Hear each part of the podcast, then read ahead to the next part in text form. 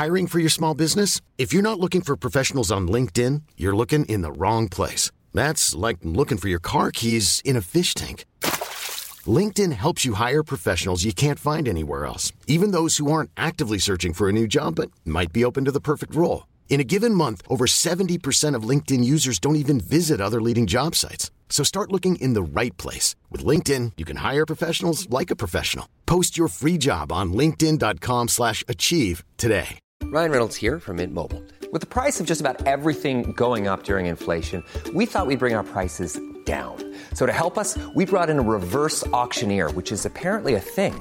Mint Mobile unlimited premium wireless. Have to get 30, 30, bit to get 30, bit to get 20, 20, 20, bit to get 20, 20, bit to get 15, 15, 15, 15 just 15 bucks a month. So, Give it a try at mintmobile.com slash switch. $45 upfront for three months plus taxes and fees. Promo rate for new customers for limited time. Unlimited more than 40 gigabytes per month. Slows. Full terms at mintmobile.com.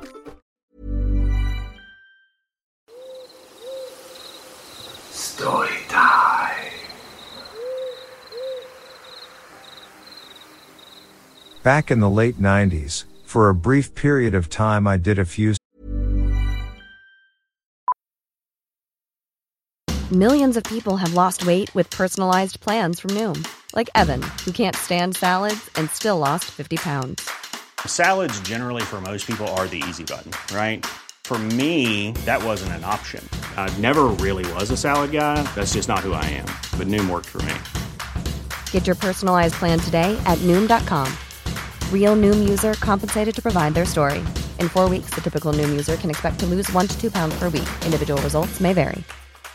Ryan Reynolds here from Mint Mobile. With the price of just about everything going up during inflation, we thought we'd bring our prices down.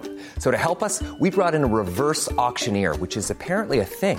Mint Mobile unlimited premium wireless. Have to get 30, 30, bit to get 30, bit to get 20, 20, 20, bit to get 20, 20, bit to get 15, 15, 15, 15 just 15 bucks a month. So, Give it a try at mintmobile.com slash switch. $45 upfront for three months plus taxes and fees. Promo rate for new customers for limited time. Unlimited more than 40 gigabytes per month. Slows. Full terms at mintmobile.com. Hiring for your small business? If you're not looking for professionals on LinkedIn, you're looking in the wrong place. That's like looking for your car keys in a fish tank. LinkedIn helps you hire professionals you can't find anywhere else, even those who aren't actively searching for a new job but might be open to the perfect role. In a given month, over 70% of LinkedIn users don't even visit other leading job sites. So start looking in the right place. With LinkedIn, you can hire professionals like a professional. Post your free job on linkedin.com slash achieve today. Millions of people have lost weight with personalized plans from Noom, like Evan, who can't stand salads and still lost 50 pounds. salads generally for most people are the easy button, right? For me, that wasn't an option. I never really was a salad guy. That's just not who I am. But Noom worked for me. Get your personalized plan today at Noom.com. Real Noom user compensated to provide their story. In four weeks, the typical Noom user can expect to lose one to two pounds per week. Individual results may vary. Search and rescue missions that left me disturbed. It's not that I couldn't handle the job, or even pass the training it was the result of two specific search and rescue missions that I'm going to tell you about. The first, being a young man who had just turned 21. Decided to go out by himself during a blizzard up here in Colorado. When he was strongly advised against it. We can't control people, and tell them what not and what to do. We prefer to let people make their own judgment calls. And wherever that leads them to is where it leads them to. Unfortunately, for this young man it led to his death. He was reported missing. I want to say about 48 hours after he had gone. Nobody could find him. The conditions of his travel and disappearance were bittersweet. Having a pro and a con. The good news is, the blizzard we had predicted did not hit the area in question, to where we had a search, or where his body had disappeared to. But the con was is that he still disappeared, and finding his body would prove to be worse than we could imagine. After this young man was reported missing, we weren't quite sure if he was dead yet. Which is why we went full on with our search. The search lasted nine whole days, when we finally caught trail of him. Making it easier since the blizzard didn't hit the area, giving us more mobility and accessibility to areas beyond normal reach. The thing that struck us as very odd at first, was that his scent ended on the trail that he said he was going down. Our dogs followed it to a specific point and then stopped. As if the trail just suddenly stopped with it. I'm trying to think back and remember how exactly we found his body. Which might be a little fuzzy in my memory, so forgive me for that. But the story goes that at the end of the ninth day, we ended up finding him in not one piece. But he says, he was found on a ledge about 1,200 feet higher up in elevation than the trail he was on virtually impossible for anybody to climb in those winter conditions. Not even having the right equipment. We're talking about a 90 degree vertical wall covered in thick ice and other dangerous elements, making it impossible to scale. His body was found at the very top, and here is where it gets gruesome. We found him in pieces, in a circular pattern, his chest was by itself. His waist was also by itself. His thighs, legs and feet, forearms and arms and hands all severed separately with perfect knife precision.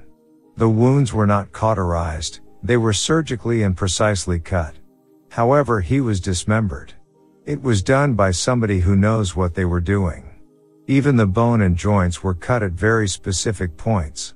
And each piece of his dismembered body was placed roughly 50 feet away from the other piece. In one large circle, buried beneath about two feet of snow. The other piece we'll never quite figure out, is we never found his skull or head. Every other piece of his body was there. Without clothes by the way. We have no idea what happened to any of his gear or clothing. His dismembered pieces were completely naked and left exposed to the temperatures. What it had appeared to be as his cause of death was somehow unknown. But after he had died or presumed to have died, he was dismembered somehow. And then taken in pieces and laid in the circular pattern. It's very possible he might have died from hypothermia, and threw off his clothes and then froze. But that still doesn't explain the dismemberment or how he managed to climb a 1,200 foot cliff wall. If memory serves me correctly, the autopsy reports proved inconclusive. To how in which he died.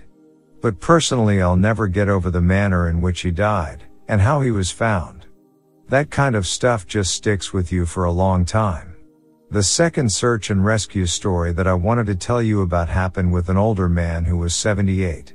In great shape, mind you. Very active, very fit for his age and very mentally well.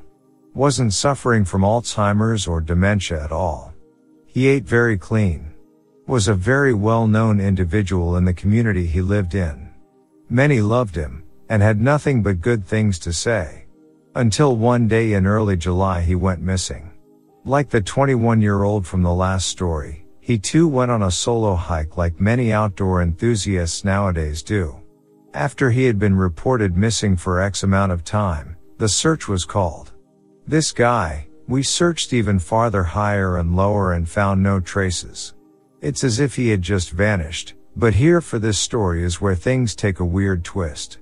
The dogs happened to catch his scent and led us to an area not only completely off the trail but in an area that didn't make any sense for him to be in. And an area where the brush and forest was incredibly dense and thick making it near impossible for a 78 year old man, without heavy equipment, to work through. Now the dogs didn't get us through the woods. They led us to this area of woods and then stopped. And began whining. Wow now you're ready for the twist. I wasn't here on that search and rescue team for this segment of the story. But many of my close friends who at the time were my colleagues were. And this is the only time that I can ever think of that the search and rescue team was called off indefinitely for this man's case. As sad as that is, the report was that they were all nearly jumped and ambushed by a group of large 10 to 12 feet hairy wild men with spears and rocks. Some of them throwing longs in the direction of my colleagues. While others began screaming, banging on trees and making all sorts of ruckus as a warning. You better leave this area now or you're going to die. Many of the same friends, when they recount this to me you can see and tell the terror in their voices and faces having to relive this memory. Unfortunately for this older man his scent trail led right into this area. Where these things or wild men were. As everybody called them. I wish that when I signed up for this job, Somebody could have had the decency to sit me down and explain to me that I was going to encounter things that would defy all rationale and explanation. That they could explain that I'm gonna see things that don't make sense. Hear things, experience things, hear stories about things that aren't supposed to exist. Now all I can do is share my experiences, in hopes to educate those that are willing to listen.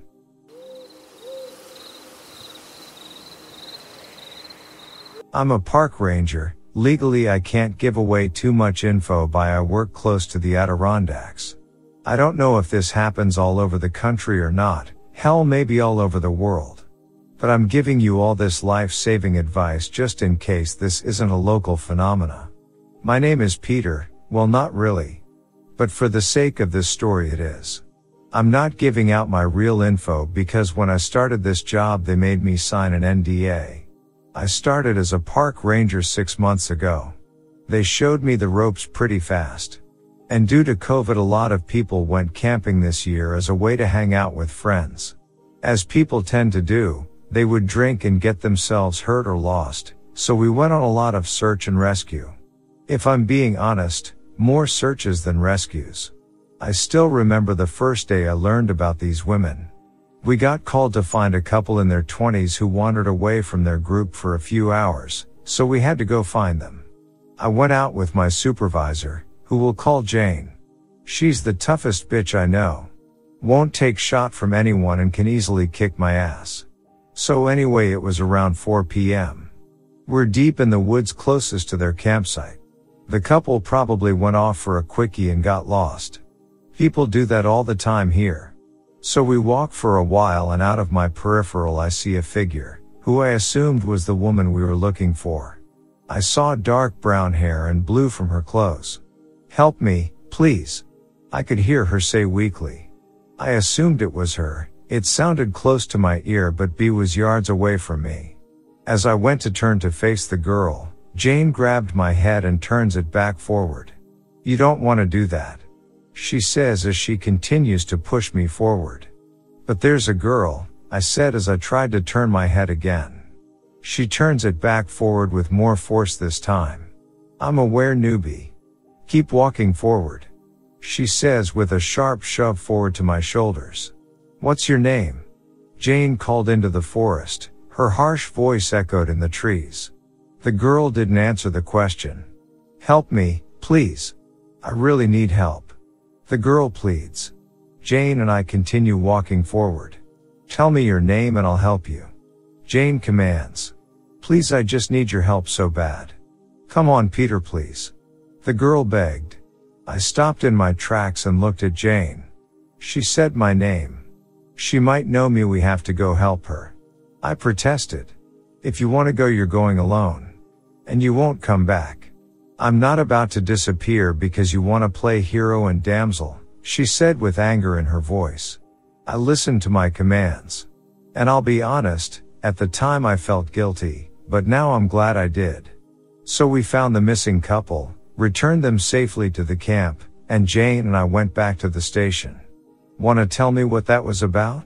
I asked Jane angrily. It's long story, she said dismissively. I pressed the topic. I've got time. Tell me. I challenged her. She sighed and made me promise not to tell civilians, but I don't feel right keeping it to myself. I don't know what they are honestly. My superior didn't even know and he worked here 50 years. Day one he told me if a girl needs help, don't look at her until she tells you her name. Why? They don't have names. They don't know how to make one up. Or maybe they don't know what the question means, maybe they even think they're so powerful they don't need one. But they will do anything to get you to look at them. Ask for help, ask for sex. Say they know you, your mom, details of your family. Anything to get you to look. She somberly spun the tale.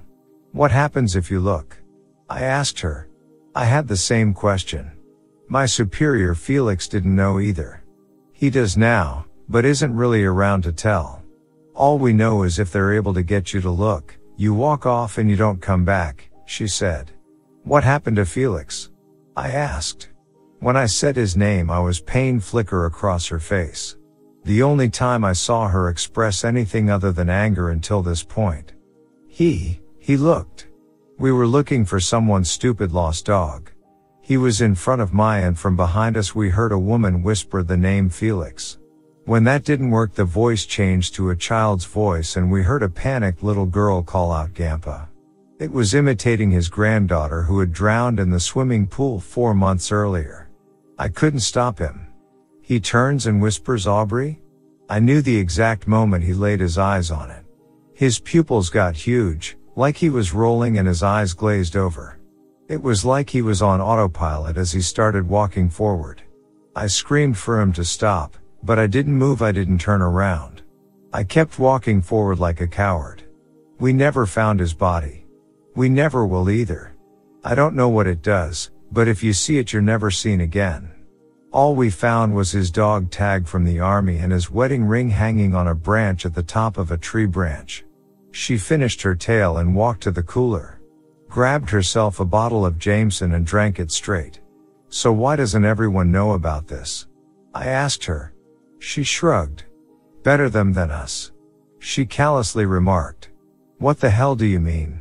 I asked her in anger. Look. It needs people. For whatever reason. If it doesn't find people out there what's gonna happen? It'll come here, then to the suburbs. They'll be everywhere. Sure it sucks some civilians will die but it's better Han seeing what happens when they lose their supply. When she told me me this I was angry, but I couldn't argue. The second time I saw it was even scarier. A young man fell into a ditch and couldn't get out so we had to go help him. As we walked to the location I saw one in my peripheral, but it was in the direction we needed to go. When the hell do we do? I asked Jane in a panic. I didn't want to get near that thing. We walk. It's okay to get close, just don't look. She warns me. We we walk. Hey can you help me? It asks in a childish voice. I look at the ground to not be tempted to peek. Come on guys really. I'm hungry. Help me. It begs. It's only 20 feet away now. I keep walking close. Peter come on help. Jane. Someone help me. It whines. As I pass it, I feel cold. Like I just opened up my freezer. It has a smell to it, like dirty pond water, and it felt bad. Like a ball of anxiety you feel when your plane takes off. Or the rush you get when you go down the hill of a roller coaster. My subconscious knew this thing should not be. My body gets covered goosebumps as I watch my feet crunch the fall leaves, but the goosebumps are not from the cold. We pass it and it cried. Come on? Where are you going? I want to go home. It pleads. Eventually it stops asking us to help it. Maybe it got too far away and we couldn't hear it. Maybe it gave up because we knew it won't crack. I don't know. I don't really understand this thing, or maybe things much at all. I have many more stories of these things, but this isn't story time. Maybe I'll post some other times if they don't bust my ass for posting this. I'm at a public library hoping they can't trace this back to me. Jane won't snitch. I trust her. In the six months I've worked here, 100 people went missing without a trace. 100. The cops pay us off to say it was an accident or animal or drowning. And that's only the area I survey. I can't imagine how many statewide, countrywide, worldwide. At least if an animal eats you it'll leave bones as evidence. This thing got 100 people. I can't stand by and let this keep happening. I won't be complicit in people going missing like this. So please, especially around the Adirondacks. If a girl in the woods is alone and needs help, or wants to talk to you, don't look until it gives you a name. I don't know what happens when it gets you, I never want to find out, and I never want you to find out either. Stay safe and take care of each other, please.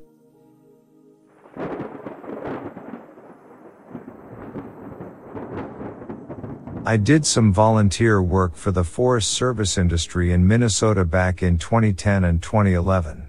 I usually am one to try and stay out of government and military affairs. But I'm pretty sure based on the things that I heard, there is a large military base or transfer center underneath a portion of the park that I worked at. Let me explain. Much of my time volunteering, I would spend it shadowing some of the other rangers. Because for a while it's what I was convinced I wanted to do. I remember there was one time, I was doing rounds with a fellow ranger and me, being in training was still learning all the ropes and this is the first of many times this happened. But I would hear this incredibly loud rumbling from underneath me. It was the equivalent to being maybe 20 or 30 feet above a New York subway. Although in New York I don't think you can hear the New York subway beneath you. Because the streets and the city life is so loud. But I'm trying to put your imagination there to where it sounded like a train going underneath you. I know the thought of an underground train isn't all that exciting, but there were other sounds that I heard that resembled that and would make me think otherwise. I'm not saying that the sound I heard that was coming from underneath me was indeed a train. It was just this incredibly loud rumbling, like some sort of heavy machinery. Something was going on, and to my knowledge there are no known military government or any other kind of buildings within miles of that area. Randomly all throughout different days I would hear everything from loud machine humming to banging to other sorts of weird machinery sounds. There's a few times it sounded like I was hearing a stick of dynamite go off. Far below my feet I would even sometimes feel the ground shake very lightly. But the weird thing is any time I would ever bring it up to one of the rangers, they would either ignore what I said and act like I didn't mention anything at all. Or they would quickly change the subject being very careful not to acknowledge what I had said. I thought it was super weird. It was as if they knew something they couldn't mention anything about. Now I don't know if this is some conspiracy among rangers or if there's actually a military or government base underneath this area of the park. But it makes you wonder, what really goes on in these parks when nobody else is around? When nobody else is listening? When people, the staff, the rangers all know things that they're told to keep quiet on. None of this now that I'm older and more aware of the things that truly go on in the world, None of these things surprise me anymore. And in fact, I'm now more confident than ever that there probably is something being hidden underneath that park.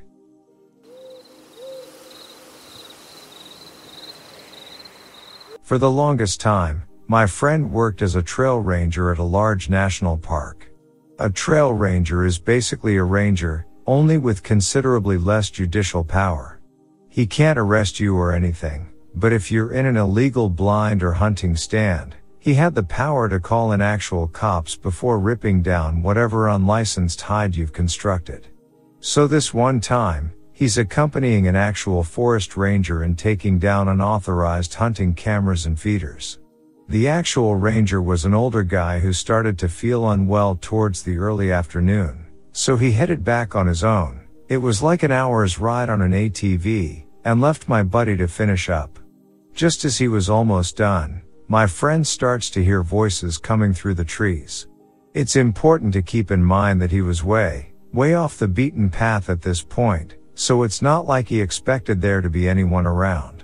But it occurs to him that these might be the people putting up the illegal cameras and blinds in the first place. He calls out to them, demanding to know who they are, but the voices just go quiet and there's not a sound to be heard other than the occasional bird song. It's also starting to get dark by that time, so he starts heading back towards the trail where his ATV is parked. When he finds it and tries to start it up, it won't budge. That's when he noticed that the ATV battery has been torn out and taken by someone, not some prank by the older ranger, someone has actually disabled his means of escape. The way he tells it, this obviously made him extremely nervous, especially since he'd already heard voices in the area.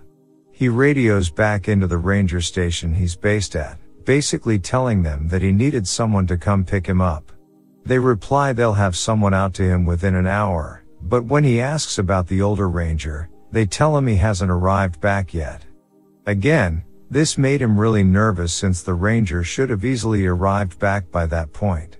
He settled down and started a small fire as the sun went down, but before long he heard those same voices again.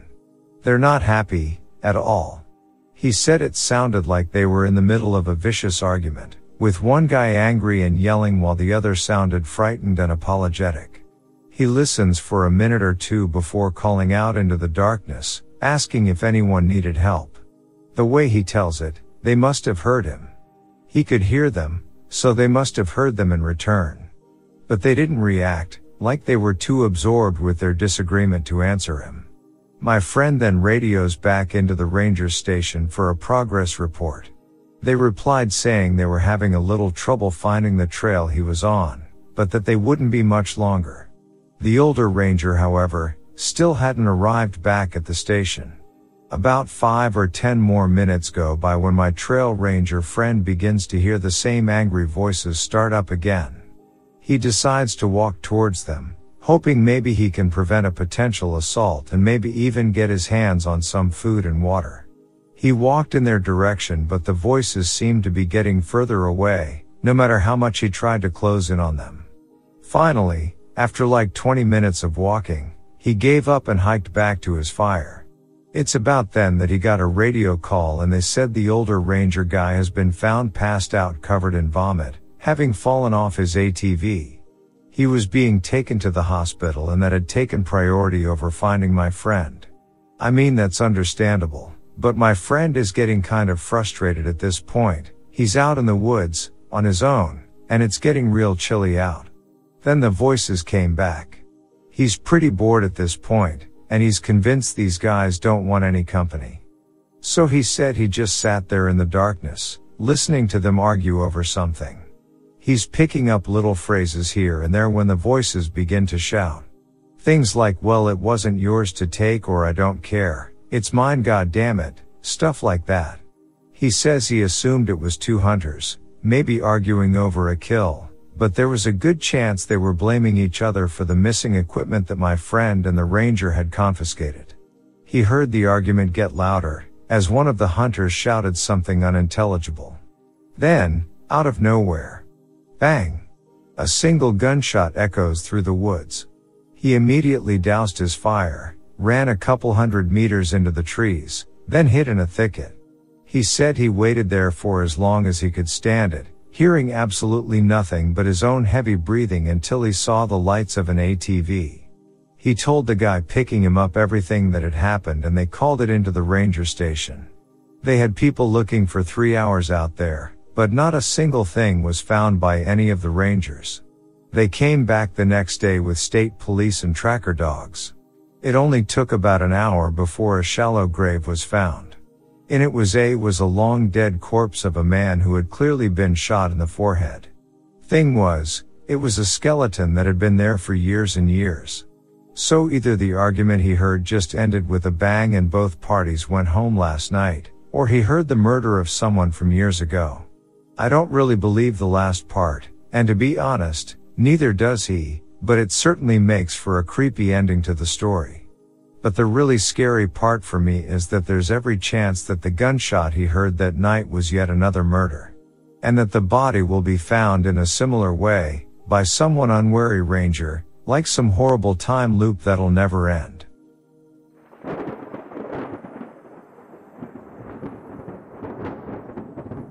One of the strangest things I have ever come across in my job as a ranger was a full staircase. In the middle of the woods. There was nothing else around it to show that it was a part or had been of any original structure. No walls to suggest, there was once a house there and there were far too many trees anyway. And finding that it wasn't an exclusive experience was even stranger. Apparently coming across a staircase in the middle of nowhere that has no purpose wasn't an unusual occurrence. But it didn't make the experience any less weird and creepy. I stood and stared for a long time. The other thing that made the whole thing even more unnerving was just how quiet it was. If finding a set of stone steps, and yes, they looked like something straight out of Game of Thrones which wasn't odd enough. I would have imagined, there would have been signs of life. Birds on the stone, bugs even moths growing. But there was nothing, nothing at all. I couldn't resist climbing them myself. Even though they were fairly high and unsteady. I couldn't help myself and of course that was when I came across the most disturbing thing of all. Because until now the stairs had been an oddity, a curiosity. But now they became something from a nightmare. Because at the very top, on the very last step, was blood. Now, I will add why I was out in the very remote part of the forest. We were helping to look for a missing woman. Search and rescue and the police were doing bulk of the job. But since it was a vast area and they needed all hands on deck we all were in. Although she was never found, after I got back to the base and reported no sign of her but told the team leader about the stairs. The first thing I was asked was did you climb them? When I replied yes, she told me to never ever do that again. And also informed me that now, the missing woman would never be found. When I tried to ask her how any of this was connected, she shooed me out of the office and told me to not mention what I did to anybody. And if I did, I would be risking our lives and that was the end of that.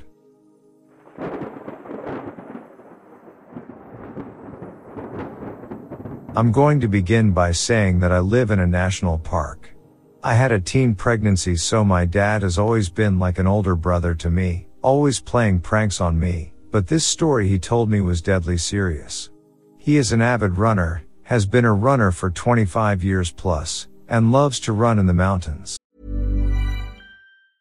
Hey, folks, I'm Marc Maron from the WTF Podcast, and this episode is brought to you by Kleenex Ultra Soft Tissues, your ally to help tackle your allergy symptoms this season. I love the change of seasons, but nobody loves pollen and all those other things floating in the air that make you sneeze during this nice weather. Kleenex Ultra Soft Tissues are hypoallergenic and allergist approved, so fight back against watery eyes and runny noses without worrying about irritating your skin. For this allergy season, grab Kleenex and face allergies head on. He told me that one day he went for a run around the lake in my village. Now, my village is at the bottom of a valley, next to a lake, surrounded by mountains and forests. Dad was running along a path through the forest one day with my godfather, when they ended up going off the path. They found themselves in a clearing and as far as their eyes could see, there were spooky dolls hanging from the trees. All kinds of weird voodoo shit suspended from the trees. There was nobody around, but he got an intensely bad vibe from the place. He and my godfather exchanged a let's get the F out of here look, and ran away. He knows the forests and the area like the back of his hand, but he's never been able to find it since, and to this day has no idea where exactly he was. I don't go walking through those woods anymore, I always feel like someone's watching me.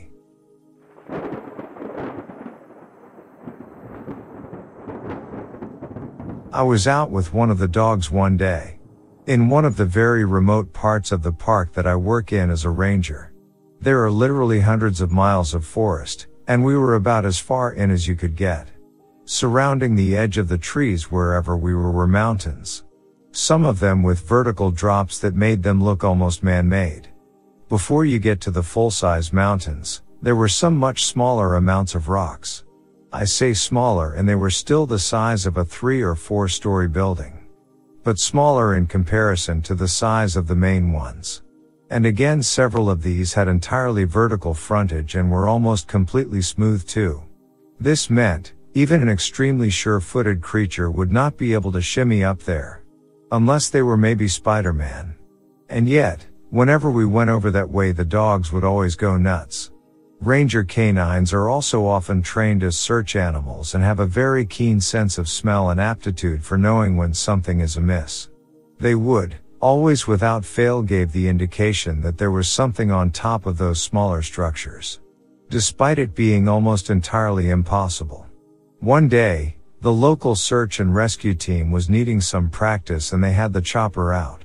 Since we are good buddies with the guys I mentioned this particular spot that the dogs always go mad over. We all had a good chuckle about it, and they decided to land the chopper. There is if nothing else it was a good place as any to do a dummy rescue.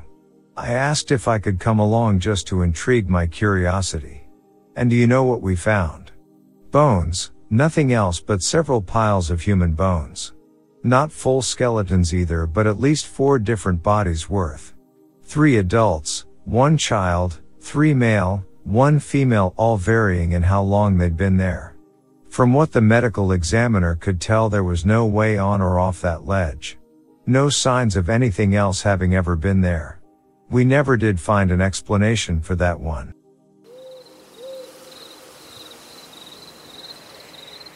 Sunrise on Saturday, September 23, 1972. An experienced climber by the name of Neil Olson is leading an ascent of a difficult section on the 24th pitch of the nose route on El Capitan. Sometimes known as El Cap, El Capitan is a vertical rock formation in Yosemite National Park, located on the north side of Yosemite Valley, near its western end. The granite monolith is about 3,000 feet from base to summit along its tallest face, and is a popular objective for rock climbers. The aforementioned nose route is one of the original technical climbing routes up El Capitan. Once considered impossible to climb, El Capitan is now the standard for big wall climbing. Just as the group passed Camp V, a set of ledges about 900 feet below the top of the cliff, a horrifically unfortunate accident occurs. Somehow, Olson pulls a 125 pound boulder loose from a wedging just above him and he watches in terror as the huge rock begins to fall in his direction. His life flashes before his eyes as he tries to dodge it, but the heavy stone structure glances off his plastic helmet, still hard enough to stun him. The boulder then falls back and over him before smashing into his right leg and breaking it in several places. Olson is rendered completely immobile and in agonizing pain, terrified that might bleed to death as a result of numerous compound fractures to his leg. By 7.30 that very same morning, Yosemite search and rescue officer Pete Thompson was helping to organize one of the most terrifyingly demanding rescue attempts in the history of North American mountaineering. Pete had assembled an A-team of six local climbers in his office, their mission being to develop an initial rescue plan, estimate equipment needs, and identify other technical climbers they wished to take with them. The idea was to lower one of the rescue team from the summit, over 900 feet down to the severely wounded Neil Olson, who would no doubt be overjoyed to see them. Then Olson and his rescuer would then be lowered to waiting medical staff on the valley floor, almost 2,000 feet below.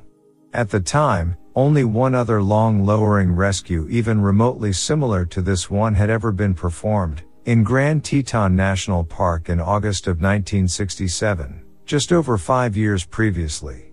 In total, 18 brave, selfless men and one woman would be flown to the top of El Cap that day. The team's task was made even harder as a result of a disastrous incident earlier that summer, one that almost crippled their ability to mount any serious rescue attempt. Just seven weeks before, shortly after midnight on the 1st of August, 1972, a drunken 17 year old reprobate had set fire to the thousands of tons of stacked hay in the California state government's horse barn. The barn and stables were set alight and burned to the ground, as were another seven older wooden structures in the area, in what was described as a manic episode of serial arson. One of these highly flammable civilian construction corps era buildings happened to be holding the valley's search and rescue equipment cache. Hundreds of climbing ropes, webbing, pitons, bolts, carabiners, sleeping bags, rain gear, and other such vital equipment all went up in smoke. Thompson knew they were short on the right sorts of equipment to pull off a rescue of this size and complexity. To this day, a now long retired Pete Thompson is not exactly sure how the park ended up with some of what it got that day. The most interesting were the large rolls of one half inch rope. Tubbs Cordage, a yachting and sailing line manufacturing company in the San Diego area, had generously sent two 4,000 foot long rolls and three 1,200 foot long rolls of Goldlon, each tightly wound around a wooden spindle. Although plenty strong, the rope was not intended to take the kind of abuse it would be subjected to, and its use proved an almost fatal mistake to those who would later use it in an attempt to save lives. The ropes were driven up by local police departments to nearby El Toro Marine Air Station. They were then flown to El Capitan Meadow in two large, twin-rotor CH-46 helicopters, sometimes called Chinooks by civilians. Other retail outdoor companies in the Bay Area, such as the ski hut and the north face, sent actual, solid climbing rope, as well as a seemingly endless supply of colored nylon webbing, hundreds of carabiners, over a hundred bolts, dozens of pitons, piton hammers, water bottles, dried food, and other long accessory lines and cords. These purchases were all picked up by the Bay Area Mountain Rescue Unit and transported by the California Highway Patrol. Before they returned to their home base at El Toro that evening, a team from the local Marine Corps bases flew even more vital equipment and manpower to the staging point at the summit of El Capitan. There was a pile of equipment on the peak that night that had to be sorted and then placed in the right spot for the next morning. Rescuers worked tirelessly through the night to sift and sort through the mess of gear, determining which would prove the most useful in their rescue attempt. During the height of the stretcher lowering later in the day, several hundred people stood along the road and in the meadow, at the base of El Cap, most with their binoculars pointed toward the light brown cliff, morbidly observing the ensuing rescue attempt. Six of the Camp 4 search and rescue site climbers, rappelled down to Camp V that first afternoon. Up top, the climbers knotted together enough ropes to create two 3,000 foot lengths of cordage. One rope made a directional change at the victim's tiny ledge far below, the other ran straight from the final lip of El Capitan to Olson's litter, attended by Camp 4 superstar Jim Bridwell. Although it took more than 36 hours to fully orchestrate, once underway, the rescue attempt took just 90 minutes for the pair to be lowered down the remaining 1800 feet of sheer cliff face. Luckily, the entire thing went off without so much as a hitch. The five still on the ledge, as well as Olson's partner, elected to come down later that night, after dark, when energy and focus had been recuperated. Al Garza, the park's chief electrician, built a huge light bank and illuminated almost the entire face of the Great Cliff, just one small example of the gargantuan amount of work and effort that went into rescuing Neil Olson. Neil's leg healed, and despite the consequential injuries incurred from the accident, he continued to climb for the next four decades. But he never, ever forgot the horrors of what he had endured on El Capitan that day. Nor did he forget the brave and valiant efforts of those who risked their own lives to ensure his own survival.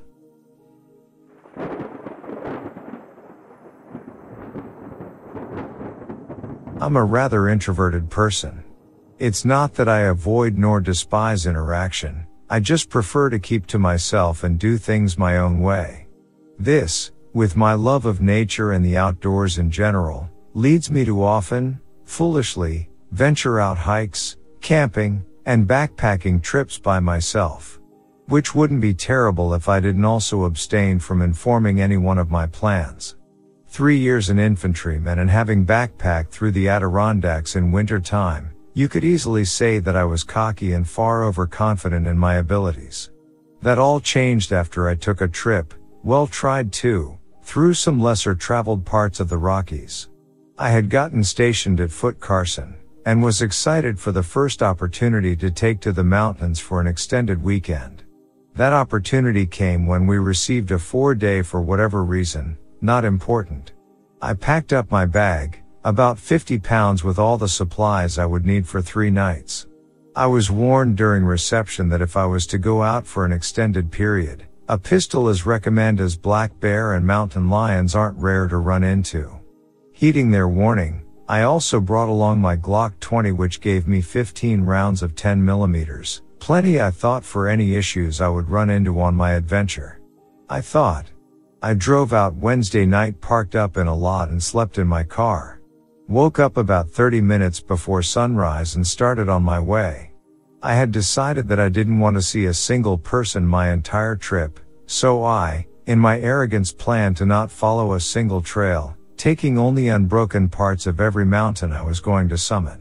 As I was making my way out the parking lot, I saw a sign. Park is closed after 6 p.m. No one is to remain on the mountains. Anyone found will be removed and fined.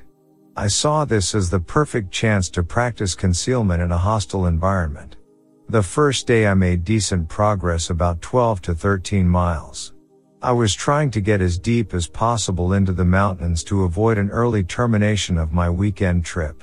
Around sunset I began looking for a place to lay low. I found a decent spot to hunker down and began to create a concealed position. I wrapped it up, ate some food, and slid into my sleeping bag just before sunset. I awoke to the sounds of people trudging through the woods and saw beams of light cutting across the trees. I heard what sounded like two park rangers chatting about their days and moaning about the cold. I stayed still and silent until the noises and voices faded. Rather proud of myself, I wiggled into a more comfortable position and slept till sunrise. Dawn broke, I packed, and went along my way. Following the rough path I had plotted. I covered about eight more miles then chose a place to stay. I did my preparations and settled down for another good night's sleep. But tonight I would learn why the curfew was set. I once again woke to the noise of snapping twigs and shifting gravel. I immediately thought that it was another group of rangers, and was wondering how I could have planned my route so poorly and close to main trails that I ran into them two nights in a row. But it didn't sound like the rangers from the night before. Instead of heavy, slow, and rhythmic beating of the ranger's thick-soled boots, it sounded more like scampering, a pitter-patter of small feet. There were no heavy beams thrown from the powerful flashlights of the night before.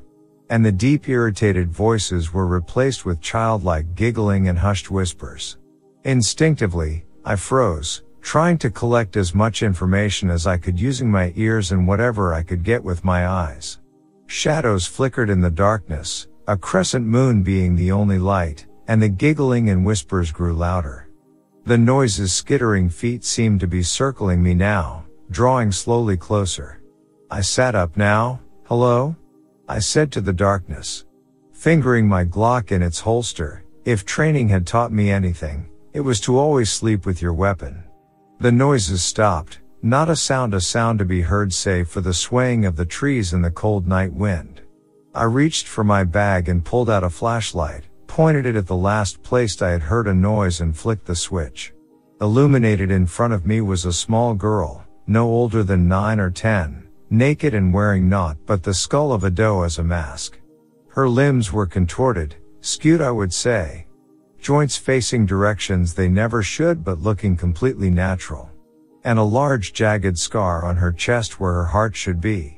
I saw her for only a split second before she dove for the shelter of a tree away from my light. Hello? Are you okay?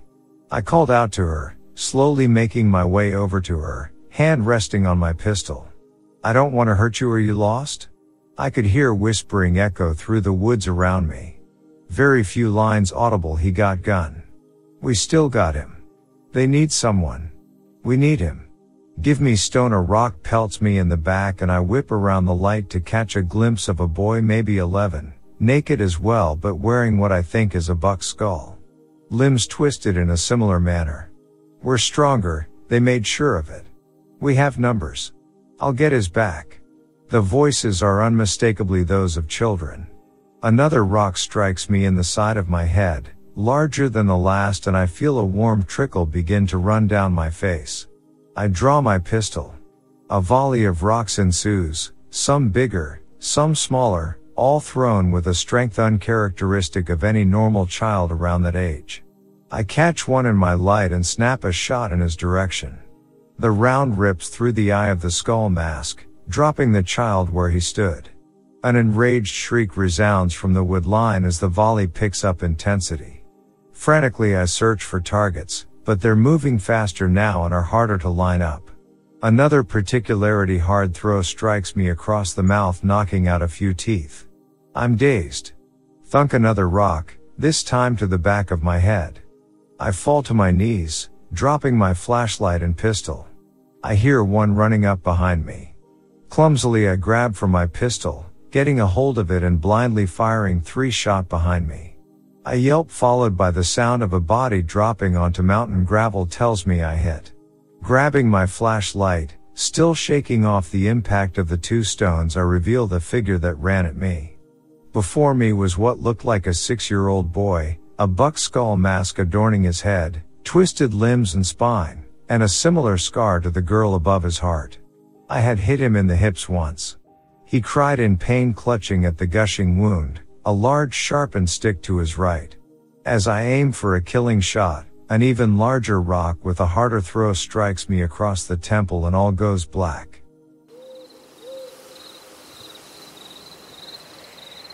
I used to work myself in the forest industry service and I have my own very disturbing 411 styled story. The person who went missing in this little story was a little seven year old boy who went by the name of Dakota Miller. You could probably look him up but I don't know if you'll find anything. As before I wrote this up I looked and couldn't find anything I'm not sure why that is. But anyway, back in the late 90s Dakota was a regular little boy who had a loving mom and dad. Apparently what happened. It was said that the family went camping for a week, I believe south of St. Louis. When the mom and dad had their back turned for just a moment. As many of these 411 cases seem to go, and just like that the little boy had vanished. It was summertime so he was seen wearing a dark blue shirt, and red shorts and sneakers. They were at the campsite, when the boy disappeared. There were no other campers nearby. No possible way he could just vanish like that. The nearest trees were easily 40 to 50 feet away. They were perfectly in the clear. It was as if he had just vanished, evaporated like he was a vapor in the air. Search and rescue went on for well over 10 days in search of this little boy. When six days, about 200 miles away they found the exact same pair of sneakers, shorts and shirt that he had been wearing the day of his disappearance. Only due to the terrain and distance of the finding, they weren't sure if these clothing correlated to the boy. After some research and DNA matching it turned to be that these were the exact same sneakers, shorts and t-shirt of Dakota who went missing. Only six days prior to being found at least his clothes. There was no underwear in his clothing. There was also no dirt marks, no scuffs. His clothes were just as clean and as neat as the day he had disappeared. His clothes were randomly found by an older gentleman who was out hiking that day, along the upper northern section of Arkansas. Dakota's body and his remains were never discovered. But like any 411 story, the most disturbing thing is how did he go from alive to disappearing so quick? And how? Where are his remains? What happened to him? And now nearly 20 years later after trying to look into it more, there's still nothing. It was inconclusive. And after I believe the 12th day of search and rescue they called it off with the only findings they had was closing. That was it as far as we know. The world he's just gone.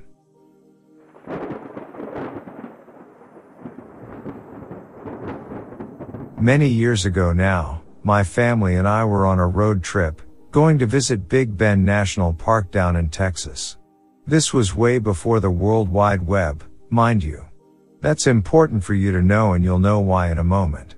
We were trying to plan where to stay, having picked up several brochures for actual ranch stays in the area at the time. There were only about three or four to begin with.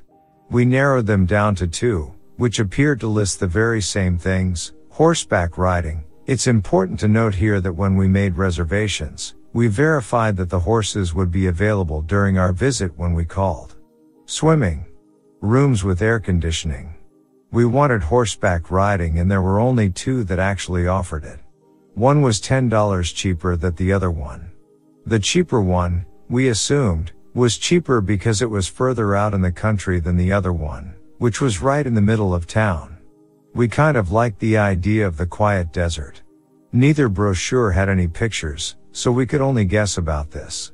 Oh my, how we wish we had seen pictures. But first, you know how we selected it because it was further out of town. We had to take a coarsely graveled road to get to the ranch. The road was about 18 miles long and we got an actual flat and not just any flat. We blew a huge hole in the tire. Sure, we had a spare, but the point is that we're in the middle of the Texas desert with very little water, and it's fast approaching midday. It's actually really dangerous to be out there since you can develop heat stroke literally within about 20 minutes of being exposed to that kind of heat. The size of the hole in the tire meant that a patch was impossible. We also didn't know any numbers for local mechanics, So we're kind of panicking when this other truck comes rolling along. He eyes us up and down, seeing that we're city folk, and you can tell straight away he has nothing but contempt for us. He starts telling us all about how dangerous it is to be stuck out here in the desert. How quickly rattlesnake venom can kill you dead, how the vultures pick clean the bones of anything that falls victim to the elements out there. That's if the bandits or smugglers didn't find us first. The local guy sold us a new tire for. Are you ready for this? $150. Yep. Keep in mind that this was about 25 years ago, so imagine how much that would be now? And it wasn't like we couldn't not buy it. We had no choice, it was literally buy the tire, or face the consequences. So we paid for the tire and went on our way again. When we arrived, we gaped in horror at the scene before us. The place we chose, this cheaper one, wasn't a hotel slash ranch at all. They were actually trailers sitting on a rocky hill. I kid you not. I'm talking mobile homes, lifted and sitting on tons of rocks on hills. Sure, they were weighted down and there was a graded edge, but you had to actually climb the rocks to get to the trailer, cabin. Rocks. And you had to carefully ascend them. How a place like this ever got a business license nor have a lawsuit filed against them is beyond me. I guess in those days, I suppose, people weren't as so happy as they are now. Though I do remember it was getting started good. But I digress. When we checked in, in the dining room, we were informed that the horses were not out for the summer yet, and this was in May, in South Texas, where it's summer nearly all year around. This, after we had been told that they would definitely be available on that date. Fine.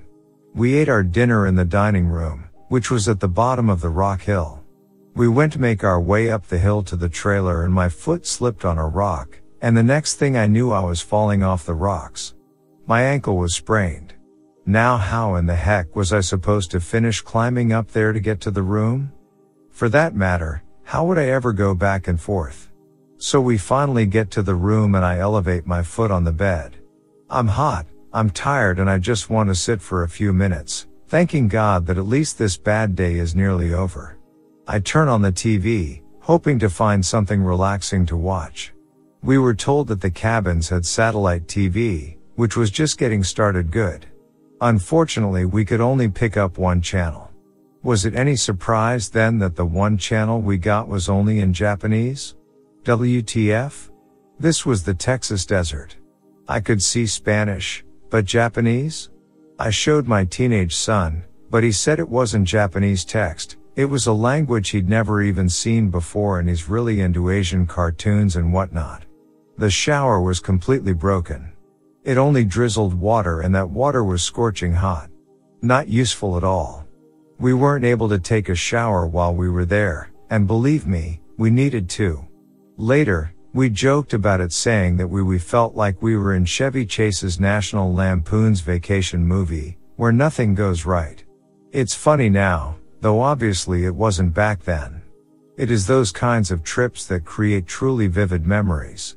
But the first night, we hardly slept. There were weird noises of things moving outside the mobile homes, things sniffing and scratching in the dirt outside.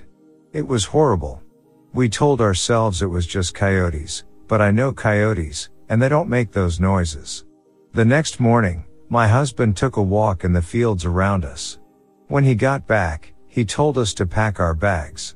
The horses weren't missing at all. They were all in a field about a mile out from our mobile homes. All lying in a field, flies buzzing around where their corpses lay. As we left for the Big Bend area, we decided to stop in at the other ranch we had considered. It was nauseating to discover that the place was perfect.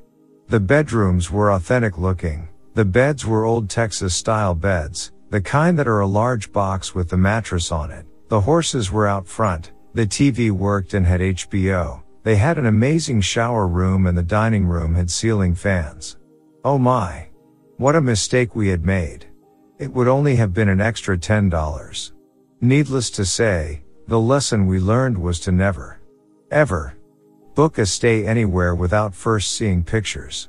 That seems like dud advice for today, But back then there wasn't much we could do about it.